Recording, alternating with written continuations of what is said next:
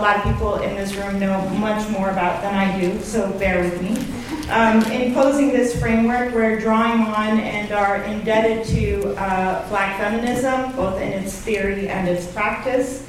Um, intersectionality originated with radical black and women of color feminist movements of the 1960s and 70s, with concepts like Frances Beale's double jeopardy, and followed by the Third World Women's Alliance concept of triple jeopardy, as well as the black feminist statement of the Combahee River Collective.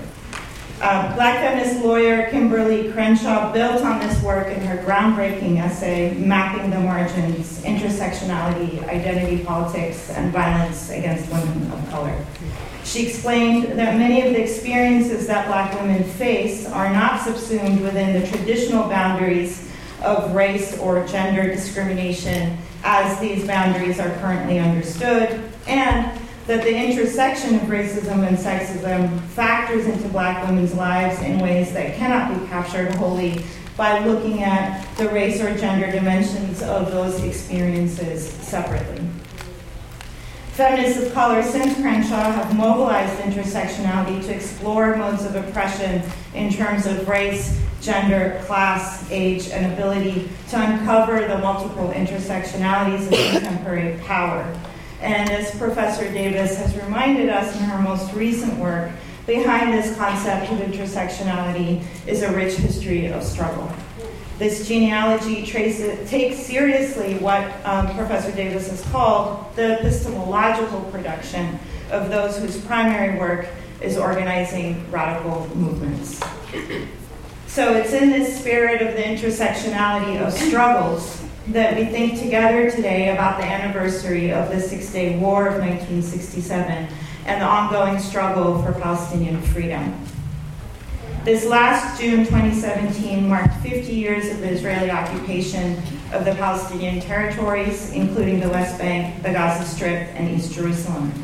This anniversary has rendered clear what activists and scholars have long noted. The highly repressive Israeli military occupation is by no means temporary. It is a defining structure of the Israeli and Palestinian political landscape. In the United States and Europe, the growth of the BDS movement has energized activists and scholarly critique of Israeli state violence. And yet, despite the global growth of popular solidarity with the Palestinian condition, the actually existing realities of Palestinians only worsen, even as, as Israeli Jewish society grows more racist and militarized. We are interested in the new kinds of critical thinking and interventions that this anniversary demands. And in this panel, we aim to build on the current moment of popular global solidarity with the Palestinian condition by thinking Palestine intersectionally, drawing on histories and experiences.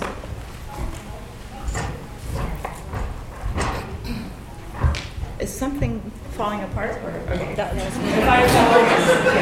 Yeah.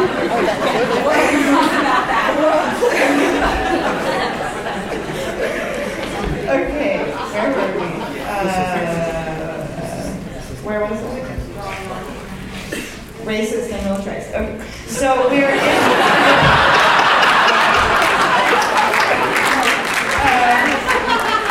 So, okay, so we're interested in what does it mean to think Palestine intersectionally, and we want to draw on histories and experiences of feminism, anti-colonialism, anti-racist struggles that are global so that we can think about this um, moment of political darkness. And here I really want to also note the deepening and broadening of, broadening of Arab authoritarianism and its continuingly rich marriage to the Israeli state. And I do want to particularly recognize um, our comrade and sister Mahinur al-Masri, who has just gone back into the revolving door of Sisi's um, jails in Egypt.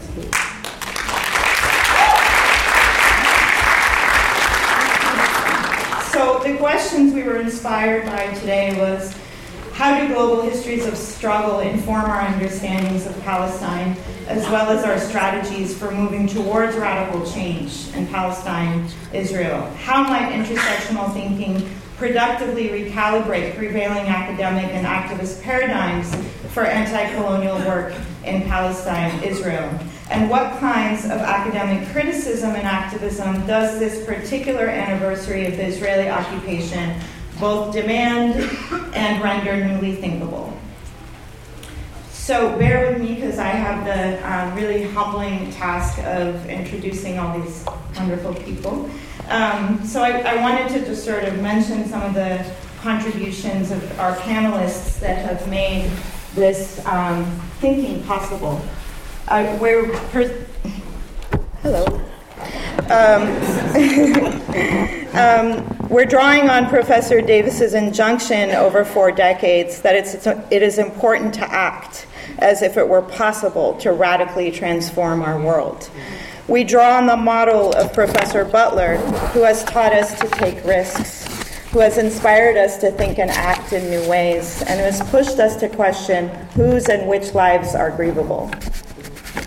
Professor Esmeir has honed the tools to confront modern law as a realm of coloniality and to reject its claims to confer the status of the human.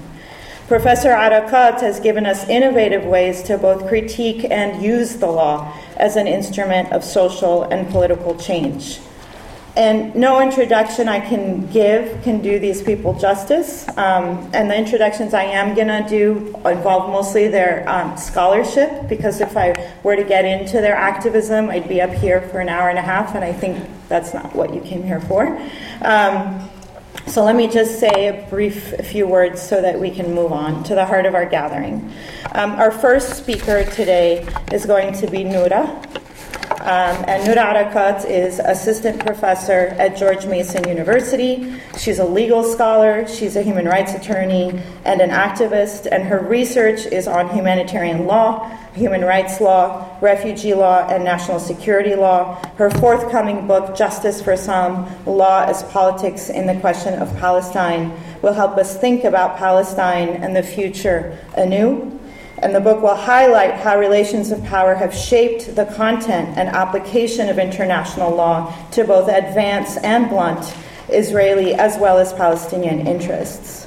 Our second speaker is Judith Butler. Maxine Elliott Professor in the Department of Comparative Literature and the Program of Critical Theory at UC Berkeley. Um, Professor Butler's work, I think, has really changed how we think and inhabit action and speech. Her work on philosophy, cultural theory, queer theory, and philosophical feminism continues unabated in the face of often brutal opposition. And a brief glimpse of her work would include Gender Trouble, Bodies That Matter, Precarious Life, Frames of War, Toward a Performative Theory of Assembly, and Parting Ways Jewishness and the Critique of Zionism. Our third speaker is going to be Samera Esmeir, who is Associate Professor of Rhetoric at UC Berkeley, a scholar of legal and political thought, Middle Eastern history, and colonial and post colonial studies. She's taught us how late modern colonialism has introduced liberal juridical logics that really shape the modes of political practice. Her first book, Juridical Humanity, pursues this problem in relation to colonial Egypt and really looks at how juridical power configured the concept of the human. Her second book is titled is in forthcoming and titled The Struggle That Remains Between the World and the International and really offers us a theoretical and historical account of different Palestinian rebellious struggles as they interacted with shifting concepts of the international and the world. Our fourth speaker will be Angela Davis, Professor Emeritus at UC Santa Cruz in the History of Consciousness, a scholar, an educator, and activist whose radical audacity has been, in June Jordan's words, open, relentless, and always on time. Her research on feminism, African American studies, critical theory, Marxism, popular music, social consciousness, and the philosophy and history of punishment and prisons encompasses a global struggle to decolonize our minds, our spaces, from the streets to the halls of the university. A brief glimpse of her work would include Women, Race and Class, Women, Culture and Politics, Blues, Legacies and Black Feminism, Abolition, Democracy, Beyond Empire, Prisons and Torture, and most recently, Freedom is a Constant Struggle, Ferguson, Palestine, and the Foundations of a Movement. In a moment that is so increasingly difficult that the, the voices that can lead us to an envisioning a world that we actually want to inhabit are few and far between. And today we have the honor of listening to four resounding voices that can lead us in this way. Please join me in welcoming them.